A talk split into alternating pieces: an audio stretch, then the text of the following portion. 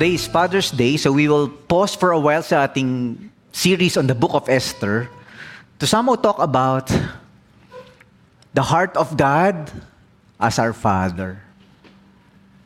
Nung ako po ay lumalaki, seeing my tatay, my, my, my dad, there are many good things that I have learned from him. Maraming mga magagandang bagay, mabuting bagay akong natutunan sa tatay ko. In fact, probably the reason why I'm a pastor today is because my dad is a preacher. He's a pastor as well. So, meron akong mga nakuwang magandang halimbawa, pagmamahal sa Diyos, paglilingkod sa kapwa.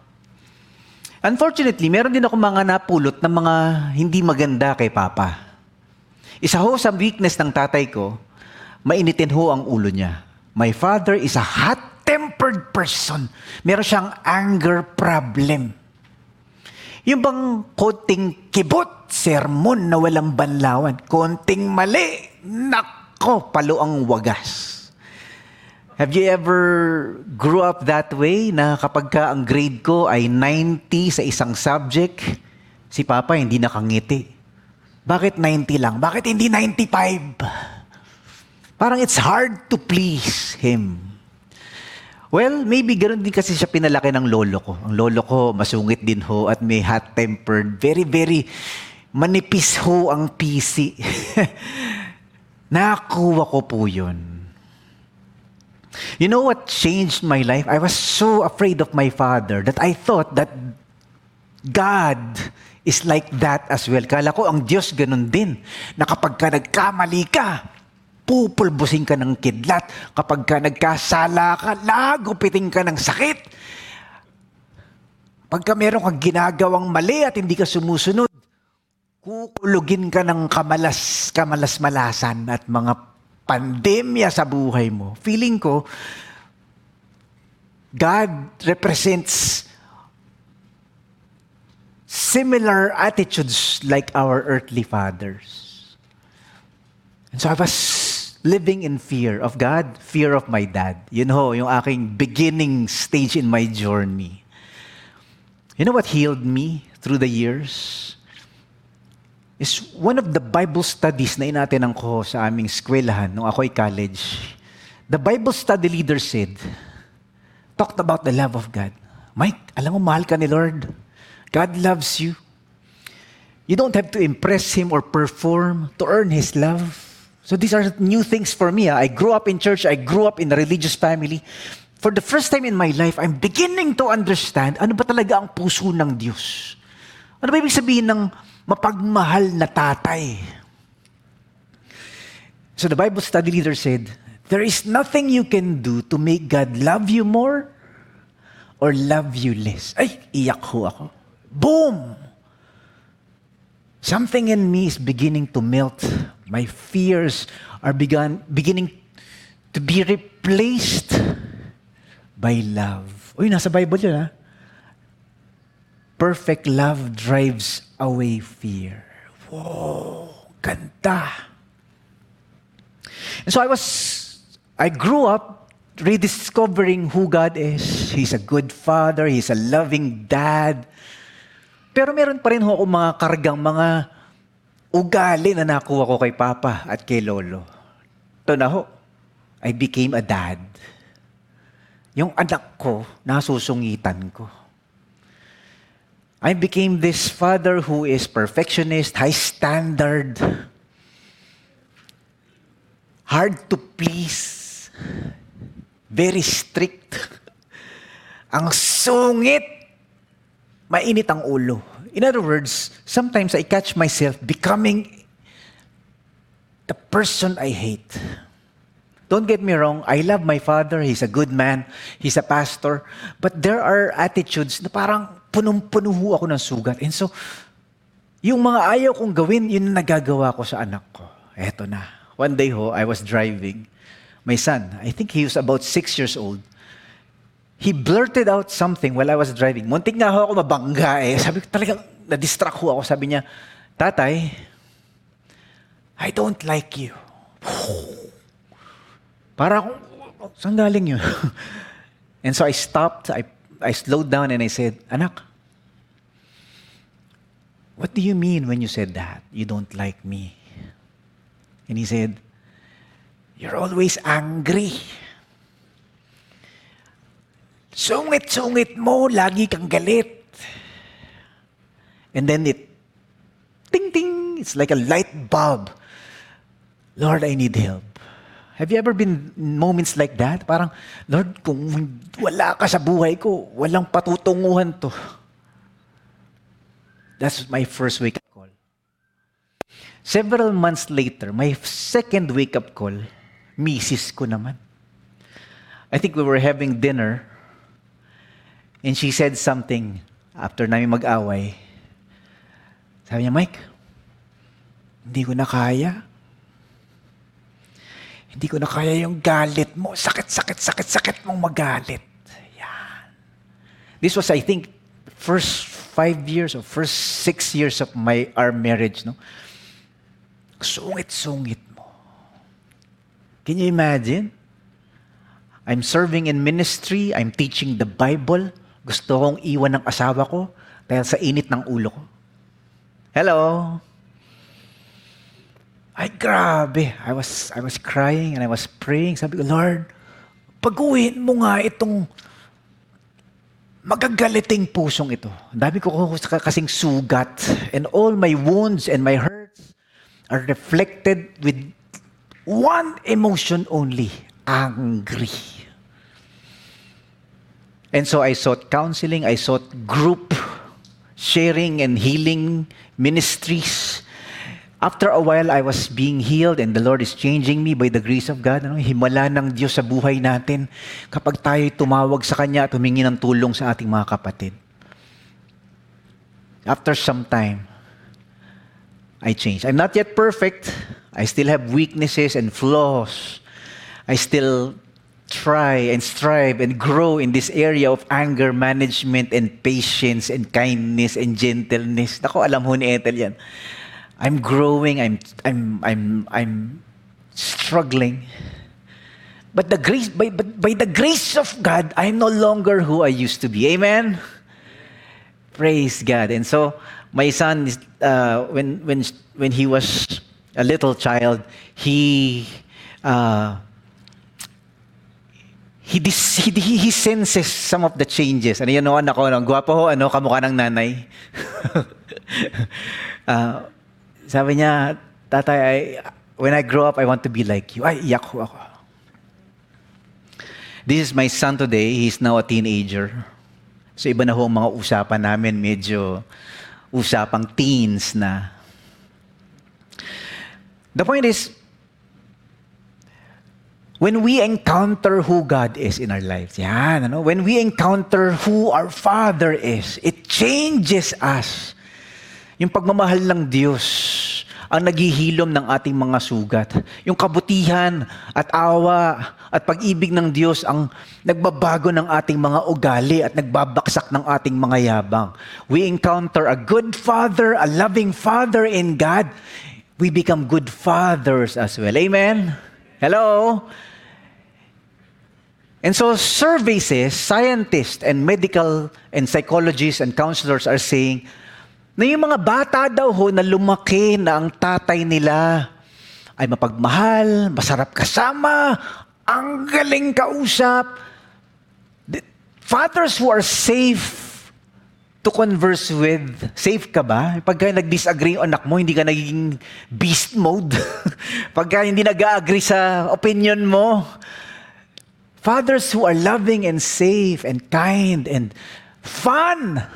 Yung mga bata daw lumalaki, tataas ng grade, ang ganda ng karir, loyal sa asawa, ang ganda ng family, ang ganda ng marriage, ang ganda ng buhay.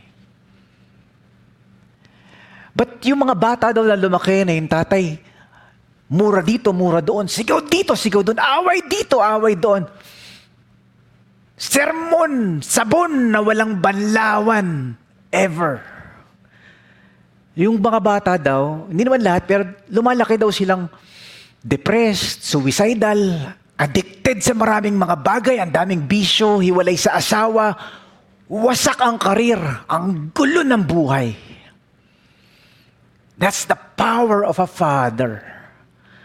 And so, they say that yung positive presence at influence ng isang tatay, yung involvement ng tatay, gives blessing to the children. They are more likely to have academic success, positive social behavior. Ang ganda, no? Fewer conduct problems, better self-esteem, lower levels of depression. At hindi sila, they are less likely to go to jail, juvenile justice system. Antindi ho, ano? And so ito hamon sa ating mga tatay. But better yet, more than this, trying your best to become a better dad. What if God is your dad? Ah, yan ang pag-uusapan natin. Anong epekto sa buhay natin kung ang Diyos ang tatay mo? Anong nagagawa sa ating mga relasyon at sa ating pamilya kung ang Panginoon ang siyang mapagmahal na daddy mo? What happens to our lives when God becomes our Papa? So yun ang pag-usapan natin sa umagang ito. Kung ang Diyos ang tatay mo. Sabi mo nga sa katabi mo, uy, para sa iyo pala to eh. para sa ating lahat po ito. Kung ikaw ay merong tatay at nag struggle ka sa relasyon mo sa tatay mo, this is for you. Kung ikaw ay tatay at medyo nahihirapan ka, mabuhay, at palakihin ang mga anak mo, this is for you. Kung ikaw ay future tatay, this is for you as well. To understand the heart of God. Because at the end of the day, kung naintindihan natin ang puso ng ating tatay sa langit, our Heavenly Father, it transforms us and changes us. Tinan, tinan niyo to. When we receive Jesus Christ into our lives, naging tatay natin ang Diyos. And the more we understand the heart of God as our dad, the more our lives and our relationships are transformed or conformed to who God is. Siya ay tatay na maawain. Sobrang bait. Hindi madaling magalit. Madaling magalit ka ba? Laging nagpapatawad, hindi ka ilalaglag. Itinutuwid ang iyong landas at umaapaw sa pagmamahal. Oh, this is the heart of God. This is the heart of Our Father in heaven. Tatay mo na ba ang Diyos? Naintindihan mo ba ang puso ng ating tatay, our heavenly dad? And so today we will talk about that, no? Paano ba maintindihan at maunawaan ang kabutihan at kalawakan ng pagmamahal ng Diyos sa atin, the heart of our Father. So sa umagang ito, meron ho tayong tatlong reflection na pag-uusapan through a story that Jesus told. Jesus told the story that tells us about the heart of a father, heart of God. Parang kung gustong ipakita ng Diyos ang puso ng Diyos, kung, kung gustong ipakita ni Jesus ang puso ng ating tatay sa langit, He used a story. Ah, so we will talk about three reflections today. Number one, God as our dad wants us to be free to make choices and learn from our mistakes. Two, God as our dad waits for us to come to our senses until we choose to love Him. Ah, marang alam niyo na yung kwento na to ah. And number three, God as our dad welcomes us back with love in spite of our flaws and failures. Ito daw ang kwento na sikat na sikat na kwento ng the parable of the reckless son or the prodigal son. Yan ho ang kwento. Matatagpuan ho yan sa Luke chapter 15, verses 11 to 24. The parable of the reckless son. Ang anak na walang pakundangan kung maglustay. Yon reckless. Prodigal. Nagrebelde. Kinuha ang mana ng tatay niya. Siguro nung araw na hiningi sa tatay niya yung kanyang mana, tuwan-tuwa siya, Haha! Yes! Nakuha ko ng mana ko. Pero bastos. Very rude. In any culture at any time, Buhay pa yung tatay mo, hinihingi mo na yung mana. Sige nga, maghanap nga kayo ng ganyang pamilya.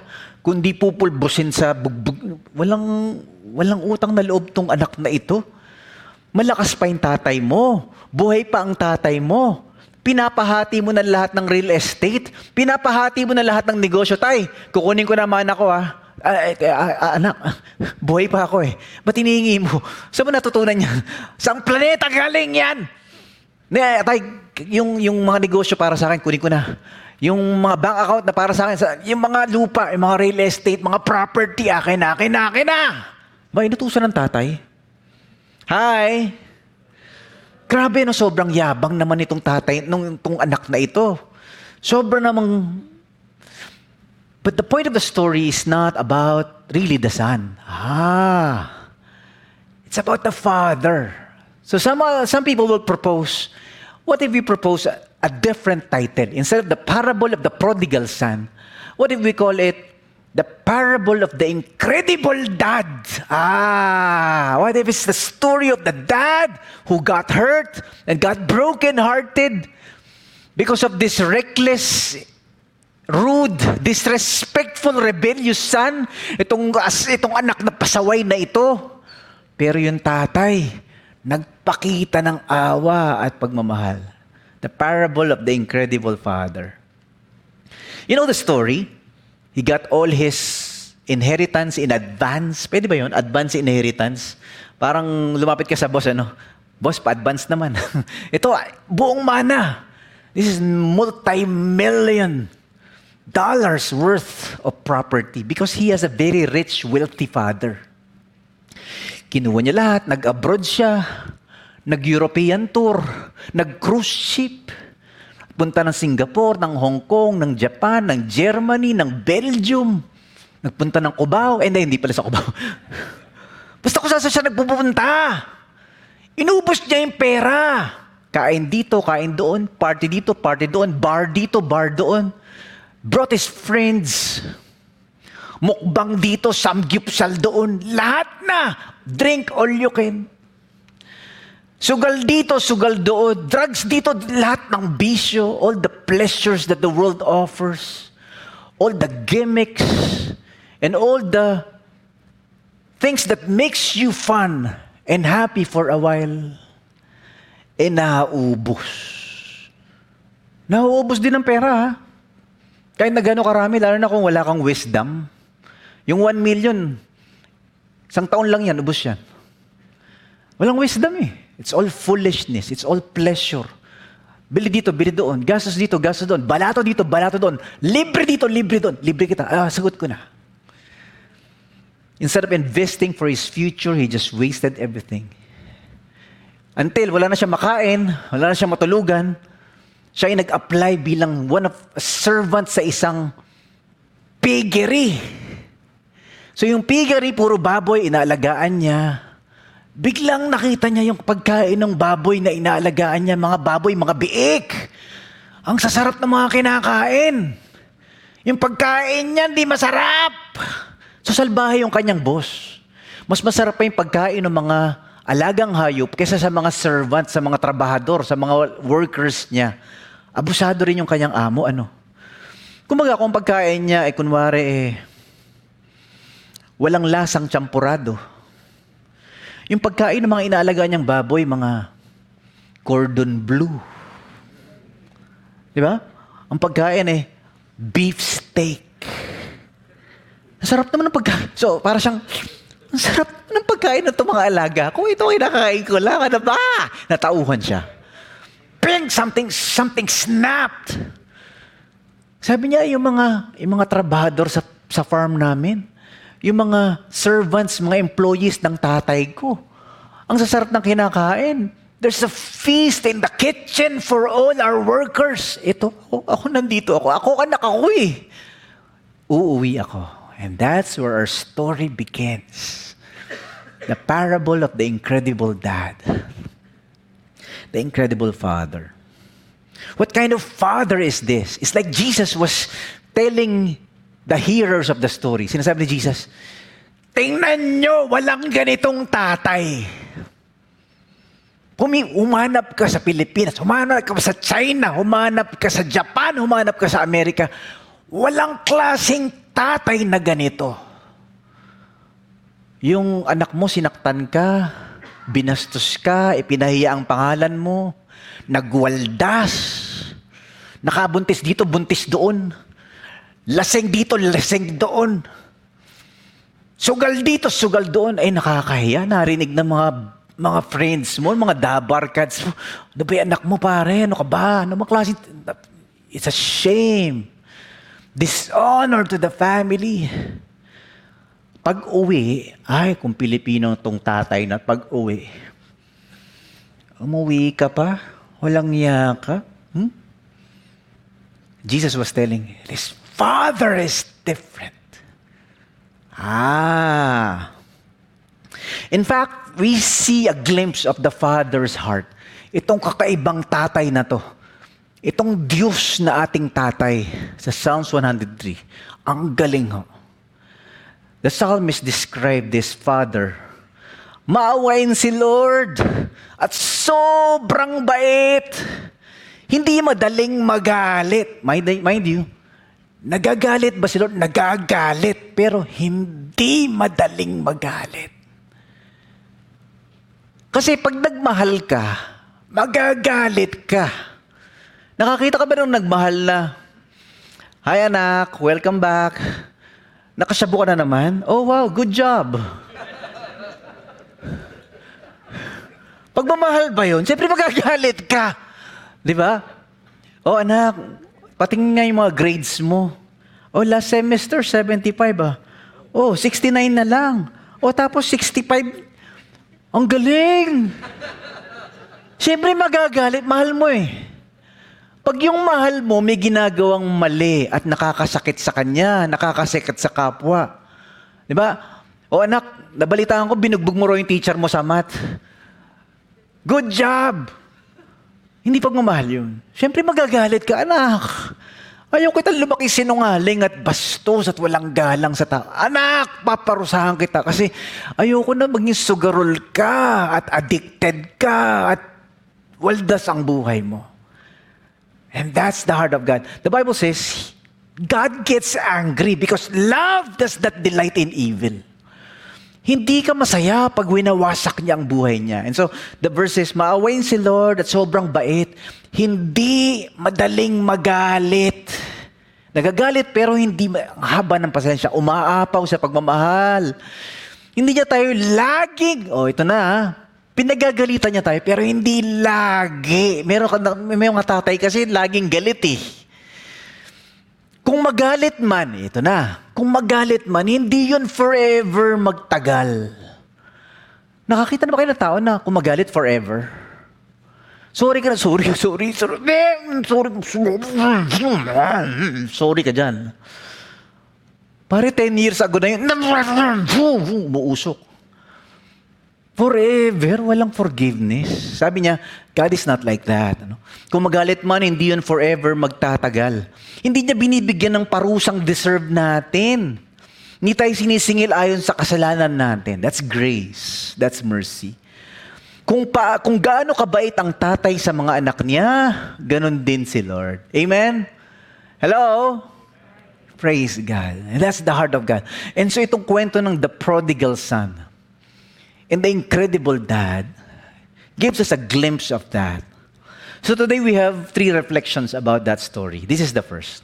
Ganda. God, as our dad, wants us to be free to make choices and learn from our mistakes. This is found in Luke 14, no?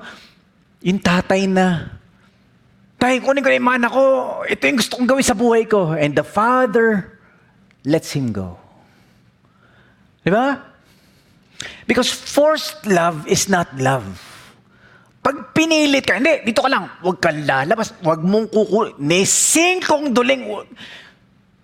And so they stay, they behave, but their hearts are rebelling.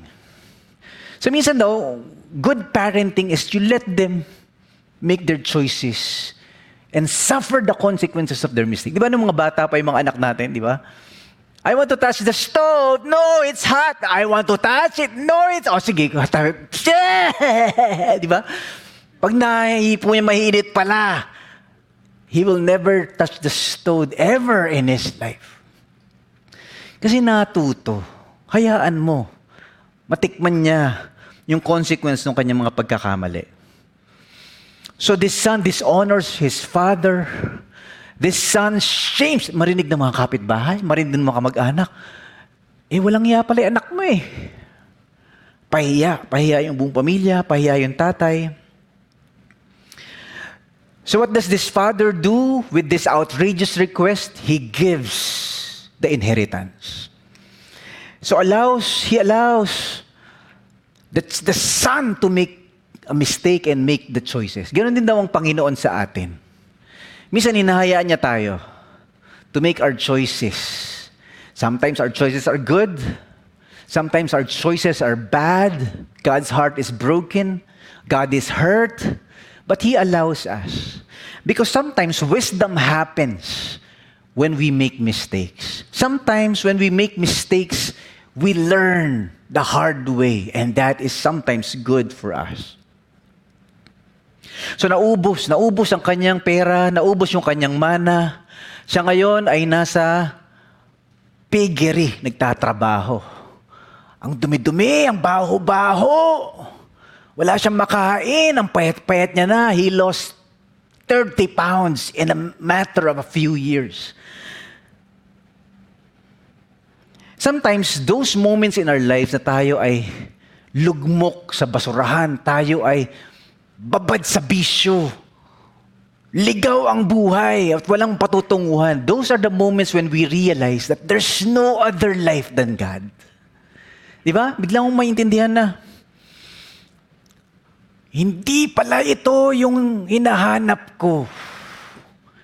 And that's the heart of God. He allows us to, to, to discover on our own. Di ba sabi nga sa Bible, sa New Testament, what does it profit a man if he gains the whole world? Nasa iyo na na nga lahat ng sarap. Nasa iyo na lahat ng pera at kayamanan, pero you lost your soul. Dami mong pera, hindi ka masaya. Dami mong kaibigan, hindi ka naman payapa. Dami mong promotion, medal, trophy at mga tagumpay sa mata ng mundo. Pero hindi ka makatulog ng mahimbing. Wala naman nagmamahal sa'yo. Hi! May kaibigan ako. Sabi niya, Mike, pare, may problema ako. Ano? Tatlo bahay ko, tatlo negosyo ko, tatlo aso ko, tatlo kotse ko, tatlo asawa ko, lahat tatlo. Pare, hindi ako makatulog. Melatonin sa gabi, whiskey, lahat na, hindi ako makatulog. Sabi ko, ah, ha, ha, I know your, what your problem. Alam ko, pare, problema mo. The Bible says, sleep is a gift of God. Ang kapayapaan, ang kapanatagan, galing sa Diyos. Hindi kayang bigay ng pera yan. Hi! Totoo ba yon? May mga bagay na hindi kayang bilan ng pera. Di ba? You can buy a very, very expensive wedding ceremony. Di ba? May, ako, meron ako natin ng kasal, oh. Minsan, hindi naman ako matanong, pero itong kasal na to, nagtanong talaga, kasi ganda talaga ng restaurant. Ganda ng presentation. Ang galing. Sabi ko, nagtanong ako sa one of the family members. Sabi ko, bro, magkano kaya ang charge dito sa reception na ito? Ah, sabi niya, Pastor Mike, ano yan? I think 1,000 pesos per plate. Ha? 1,000 pesos per plate? Plato lang, hindi, pati mga, mga pagkain na yun. ah, okay, okay, okay. So, anong, anong, anong, anong courses ang nasa meal? Well, merong soup, isang tasang soup, merong chicken, merong rice, at merong salad. That's it! 1,000 and merong 300 to 400 guests. Compute nyo nga kung magkano yun. Ang mahal-mahal na pagkain pa lang yun. Hindi ko pa tinanong magkano yung gown, magkano yung facility, magkano yung yung entourage, di ba? Ang dami, magkano yung honeymoon, dami, no? Gastos. After three years, maghihiwalay. Hello? Walang tawa. Hi! Why? Because money can buy you all of these beautiful things, but money cannot buy you true love. Money can buy you all the cars and all the luxury and all the houses, but money cannot buy you a happy family. Daming bahay, ang gaganda! Walang laman. Hindi nag-uusap. Nag-uusap sa Viber. Sarap-sarap ng pagkain. Sabi ko, mamahal nito ah. Nag-aaway habang kumakain. Why? Money cannot buy happiness in the family. It's something the Lord gives to us the ability to humble ourselves and forgive. And so, this is what the prodigal son understood. Na may mga bagay pala sa mundo na hindi kayang bilhin ng pera. And so, God allows him, or the Father allows him to go through that. This is the second reflection, which, brings us to the second reflection. God, as our dad, waits for us to come to our senses until we choose to love Him back. Yan, ano? Pagka natauhan ka na, pag nalaman mo na ito palang bisyong ito, after a while, boring. Ito palang relasyon to, after a while, grabe, hindi na pala masarap, hindi na pala masaya. Itong bisyong ito, itong ginagawa kong ito, wala palang katuturan kung malayo ka sa Diyos. Kung wasak naman ang iyong pamilya. Kung di ka naman, wala ka namang kapayapaan sa iyong sarili. So does God not care about this dangerous path that this prodigal son chose? Of course he cares. But he cares for something deeper than that. He cares about the heart. Pwede naman niyang pilitin eh. Pwede naman niyang pagbawalan eh.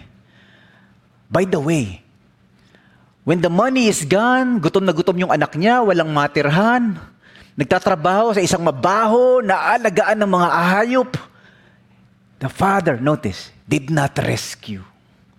Pwede rin, pwede naman sabihin ng mga kaibigan niya, pare, na alam nakita ko yung anak mo sa kabilang bansa. Tulungan, pagpadala ka na ng Gcash kasi para kumain na siya. Wala, wala. He never, hindi siya nagpadala ng rescue, hindi siya nagpadala ng kotse, ng eroplano, para sunduin yung anak niya, para iuwi, kawawan man yung anak ko, sige na, sige na, iuwi. Ako, ako susunduin ko na. Never. What does the father do? He waits. He did not even nag. Sabi sa'yo eh, ano? Ano, tuto ka na ba? Ha? He waits. The Father waits. How do we know that? In the story it says, every day he will look at the horizon. He will look at the farm and try to notice if the sun is coming back. And when did when the, the, the sun finally came back, nung pauwi na talaga, Father notices a figure walking, naglalakad. Siguro pipilay-pilay. Ang payat-payat, parang ting-ting. Parang may nakikita akong ting-ting na naglalakad. Malnourished. Mukhang taong grasa. The Father sees, the Father sees. Every day He does that. He's waiting, waiting. He did not intervene. He did not send a rescue party. He did not, he did not send food. He just waits. Gusto ko yung anak ko magkusa. Siya ang bumalik. Siya mismo ang gustong balikin. Hindi ko siya kakalad ka rin pa uwi. That's God, no? It's the heart of God. Hindi nangangaladkad, hindi namimili. Mali yan, mali yan. He waits. And then when the father finally recognizes, anak, anak mo yon! Anak ko yan! Woo! He's back! And he, he runs. And this story is beautiful because it shows us the heart of God. Hindi nanunumbat, hindi bash pa more, guilt trip pa more. So he comes home, the father comes to him and welcomes him back. Ah, it's a beautiful story of the father's love. Once we realize that real life is found in God and not in things. Once we discover that real love is found in God, not in money or sex or relationships or things that the world offers. Yun ho, that's the good news. It's the Father who wants us to come home. Anak, uwi ka na, mag-aantay ako. Hindi kita pipilitin. Hindi kita kakalad ka rin. Hindi kita uutusan. I want you to discover it on your own. That nothing in this world will satisfy except the love of the Father.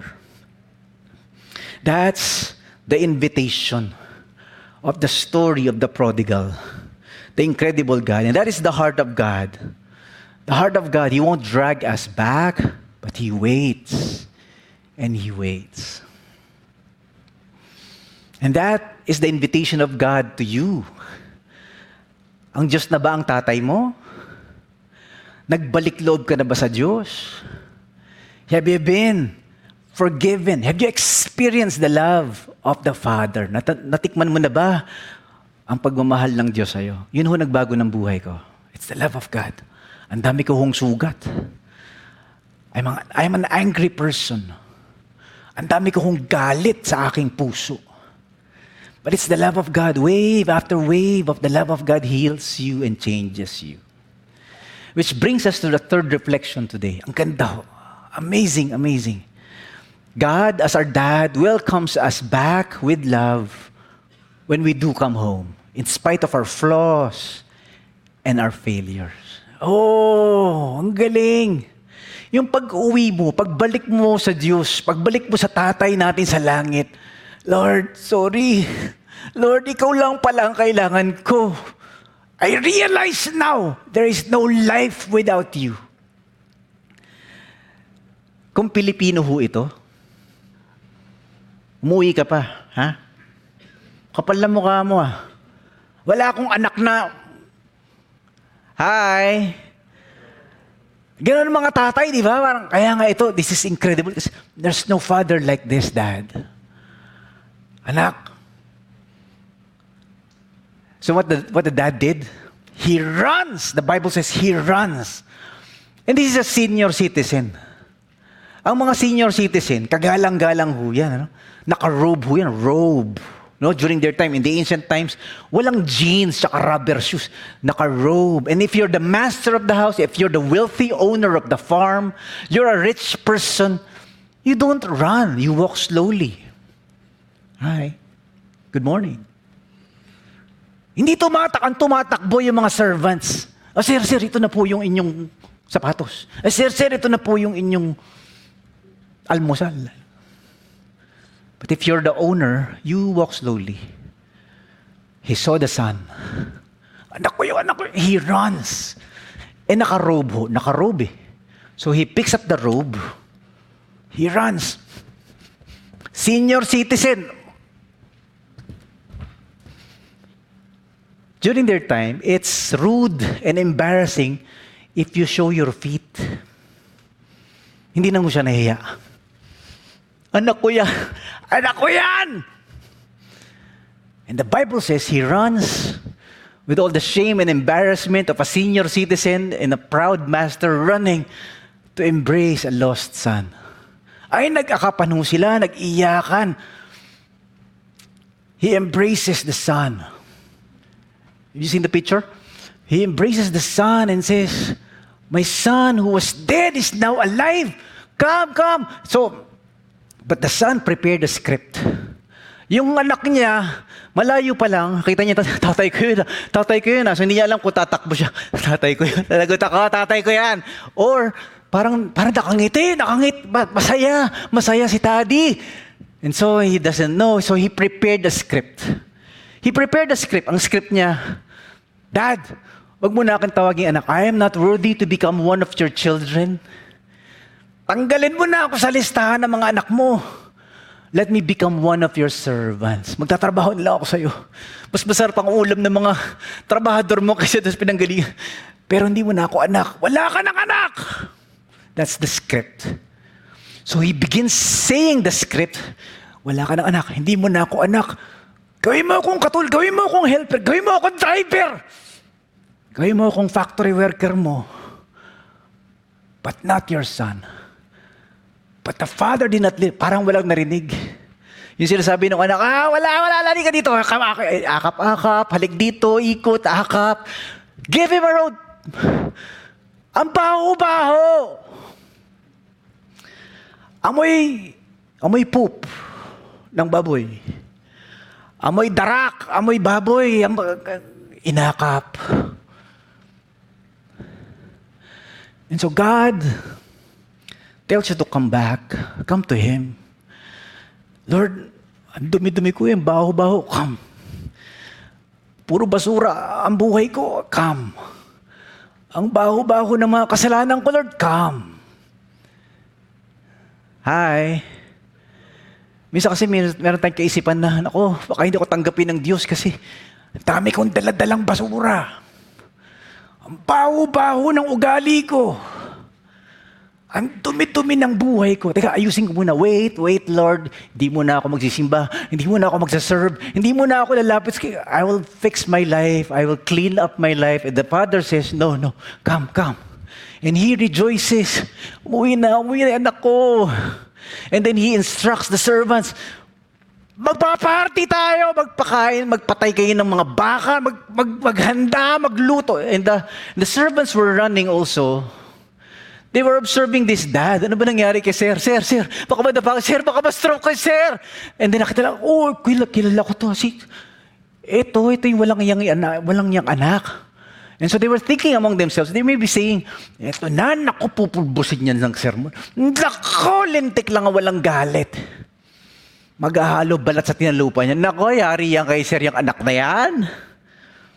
They were all shocked. They were all surprised. Kasi si Sir, binuhat, inakap, hinalikan yung mabahong anak na binastos siya. Sinaktan ang puso niya. Pinahiya yung pangalan niya. Hello? And that is the heart of God. He runs when we come back to Him. Kaya nga sabi ni Apostle Paul, ang ganda sabi ni Apostle Paul, pinagpipray ko sana, sana matikman nyo, maunawaan ninyo kung yung love ni Lord, mahaba, malalim, malaki. Ephesians chapter 3 says, Pinagpipray ko na lagi sanang nasa puso nyo si Christ dahil nagtitiwala kayo sa Kanya. Prayer ko na sana pagmamahal ang gawin ninyong ugat at pundasyon ng lahat ng gagawin nyo para malaman nyo at lahat ng mga taong pinili ng Diyos yung lawak, yung haba, yung taas at lalim ng pagmamahal ni Christ sa inyo. Sana maintindihan ninyo ang pagmamahal ni Christ kahit hindi yun kayang abutin ng isip ng tao. Para mas makilala nyo pa kung sino talaga. Ito na, ang Diyos. And that's the secret to life, friends. It's not money. It's not fame.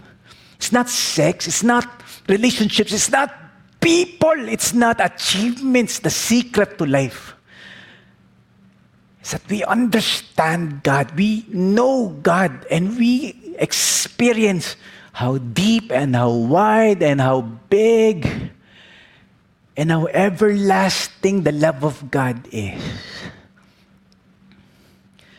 So itong kwentong ito, binibigyan mo tayo ng clue. This story of the prodigal son and the incredible dad gives us a clue about who God is. Yung Diyos na tatanggapin ka kahit gaano ka kabaho at gaano ka dumi. Kung gaano kabasura yung pinanggalingan mo. He receives us and He welcomes us with open arms. He jumps for joy when we do decide to come home. And so, that is an invitation for all of us to understand the heart of God. That He loves you no matter what. He offers the blessing of being His Son. Yung pagpapala at regalo na ikaw ay maging anak ng Diyos at maging kabilang sa pamilya ng Diyos. And that happens when we receive Jesus and trust Jesus into our lives. The Bible says, for those who receive Christ, He gave the right to become children of God magiging anak ng Diyos, magiging kapamilya ka ng Diyos pag si Kristo ang pinagkatiwalaan mo.